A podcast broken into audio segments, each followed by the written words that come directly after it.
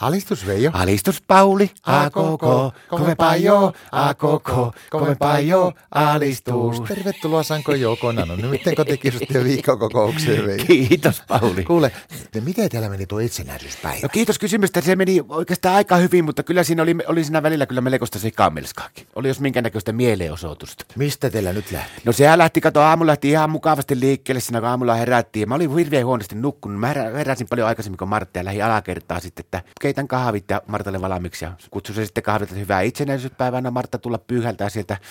Juo siinä kahvit sitten ja oikein hyvillä mieli ollaan. Ja sitten puetaan sinne pikkusen vaatetta päälle ja lähdetään kanssa siihen pihalle, koska meillä on perinteenä sitten vielä se kynttilä sinne sankarihaualle.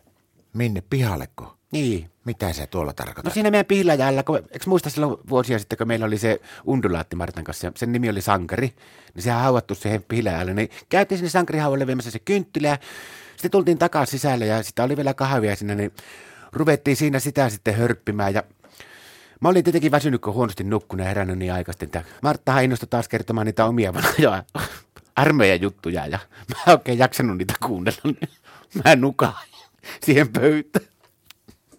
Martta ravisteli siinä mua ja no mä heräsin sitten, niin mä Martta sanoin, että kun mä en millään nyt jaksa taas kuunnella noita sun kivana ja armeijan juttuja, niin sittenhän se pillastui sitten ihan totaalisesti ja järjesti kauhean mielenosoituksen. No mitä sinä teit?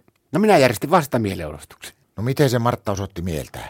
No siinä se alkoi vipeiltää sitä keittiön pöytää ympäri ja aina mun kohdalla kun läimätti täysiä kämmillä selkää ja huuteli koko ajan että Veijo ei ole tosi mies. Veijo ei ole tosi mies, läpsytti käsiä ja tämmöistä aivan hullun. Mikä se sinun vasta mielenosoitus sitten oli? No mä menin tuonne olohuoneen sohvan taakse ja sieltä vihamielisesti näytin pikkurillaan Martalle vukkia ja sitten mä päätin alkaa pasivistiksi ja niin se tilanne sitten rauhoittui. Miten teillä meni?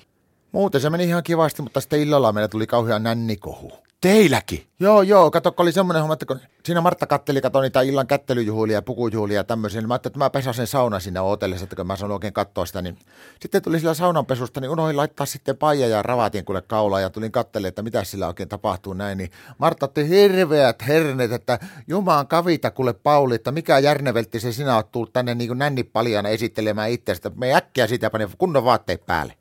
Siinä mulla meni sitten oikeastaan koko itsenäisyysfiilis. Oliko teillä muuten mitään jatkoja sitten, jatkojuhlia tai semmoisia? Oli, se oli aika hauska, hauskaa hommaa, kun Martta sitten jossakin illassa, kun se vähän rauhoittui siinä muutakin fiiliksiä, niin semmoista, että pidetäänpä semmoiset niin linnan jatkot. Mä ajattelin, no miten niitä leikitään, niin semmoinen jännä leikki keksittiin siinä, että Martta on kärpänen ja mä oon asiaajaja.